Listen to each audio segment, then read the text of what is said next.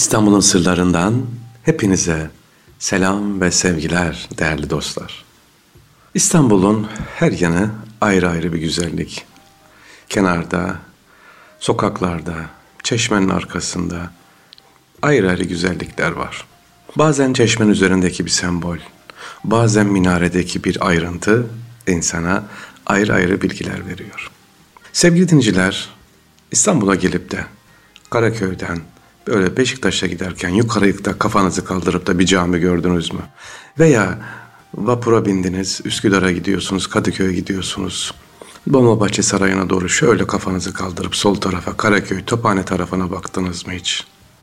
Yukarıda bir cami durur. Tam tepede. Galata tarafında bir cami durur. İşte biz bugün İstanbul'un sırlarında bu camiden bahsedeceğiz. Hüzünlü bir cami. Neden? Caminin kendisi hüzünlü değil, hayır. Caminin onun adına yapılan şahıs e, anlatacağız şimdi. Kişiyi anlatacağız, şehzadeyi anlatacağız. O biraz hüzünlü. Evet, uzatmayalım.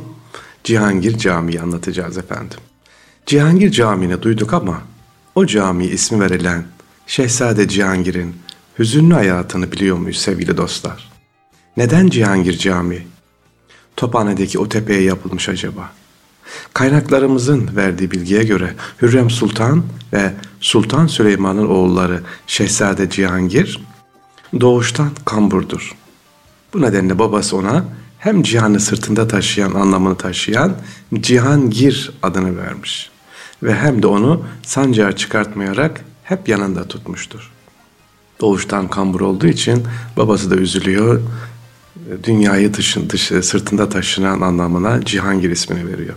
İşte sevgili dinleyiciler, Şehzade Cihangir'de insanların bu camiye gelirken yokuş yukarı çıkmasını istemiş ve buraya gelenler bir parça olsun beni anlasınlar istemiştir. Onun için caminin yukarıya bu kadar yukarıya yapıldığı söylenir efendim Mimar Sinan tarafından. Neden hüzünlü dedim sevgili dinleyiciler Cihangir Camii'ne?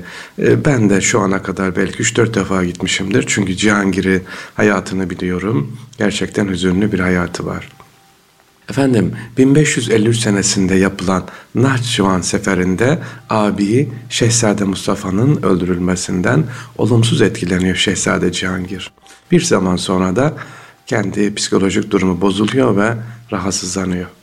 27 Kasım 1553'te de Halep'te hayatını kaybediyor.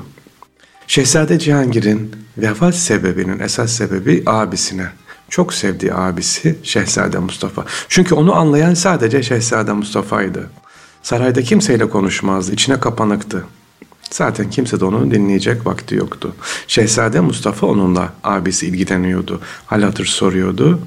Tabiri caizse ciddiye alıyordu onun gözünün önünde babası tarafından boğdurulması derinden üzdü.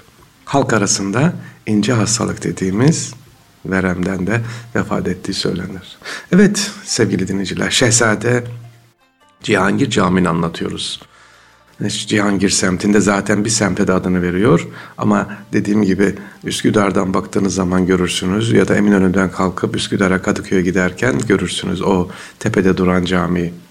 Abisi Şehzade Mustafa'nın boğdurulduğu esnada babasının çadırında olduğundan dolayı en yakında yaşayan kişilerden biriydi bu olayı. Ruhunda öylesine fazla bir hasar bırakmış ki e, Şehzade e, Cihangir'in dediğimiz gibi e, ince hastalıktan vefat ediyor. Peki biraz da camiden bahsedelim. Cihangir Camii. Fındıklı Yokuşu'nun kuzeyinde Pürtelaş mahallesinde adı öyle geçer. Semte Marmara'ya ve e, Boğaz için hakim bir tepede yer alır. Kanuni Süleyman tarafından yaptırılıyor Mimar Sinan'la ve yanında da birer mektep vardı Sibyan Mektebi. Evliya Çelebi'nin kaynaklarını anlattıklarına göre yapı, ilk yapı kara planlı, tek kubbeli ve tek minareli olduğu söyleniyor. Fakat cami tarih içinde beş tane yangın geçiriyor sevgiliciler. Bu da Cihangir'in başka bir kaderi. Beş yangın geçiriyor ve her seferinde yenileniyor. En son 1890'da 2. Abdülhamit Han tarafından cami temelden tamamen değiştiriliyor ve yenileniyor. Zaten camiye bakarsanız şaşırırsınız. Allah Allah Fahri abi bu camiyi Mimar Sinan yaptı demişti ama Mimar Sinan'ın tarzı hiç değil diyeceksiniz. Doğru çünkü Mimar Sinan'ın yaptığı cami beş defa yaptığı, yandığı için en son 2. Abdülhamit Han tarafından e, sevgili e, cami yeniden yaptırılıyor. Mimar e, Serkis Balyan tarafından, o dönemin sarayın baş mimarı tarafından. Bu camide Cihangir Camii'nin sevgili dinleyiciler en önemli özelliği gerek planlaması gerek süslemeleriyle gayet ölçülü bir eser. İçerideki kalem işleri büyük ölçüde devrinin özelliklerini koruyor. Ek olarak camimizde Mustafa İzzet, Hafız Ahmet Sümbili, Sami, Rakım, Hasan Rıza, Sabri, Şefik, Muhammed Fehmi, Muhammed Nazif, e, Arif, Mehmet Tahir gibi üstadlar, hattatlar tarafından yazılmış 39 levha cami iç mekanına ayrı bir özellik katmaktadır.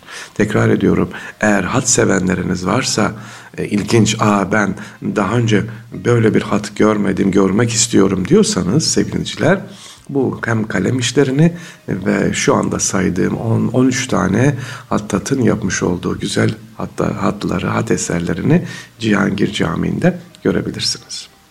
Sevgili dinleyiciler, caminin çevresinde e, bir çeşme var. Aynı zamanda bir sarnıç, musluklar. E, Gaziman Paşa tarafından bir tulumba monte ettirilerek kuyu ile şadırvan arasında e, bağlantı yapılmış ve su devamlı akıyor. Hasan Durhanettin Cihangiri türbesi de burada dikkat çeker. Hazire ve türbede en eskisi, en yenisi 28 adet önemli kabir ve mezar taşı da burada tespit edilmiş duruyor. Sevgili dinciler, İstanbul'un sırlarında sizlere Cihangir Camii'ni anlatmıştım. Evet, her caminin hikayesi bazen hüzünlü olabiliyor. Cihangir Camii de böyle. Ama aynı zamanda hat meraklıları da Cihangir Camii'ne gidip görebilirler. İstanbul'un sırlarından sevgiliciler. Hepinize selam ve sevgiler diliyoruz efendim. Tekrar görüşmek üzere. Allah'a emanet olunuz.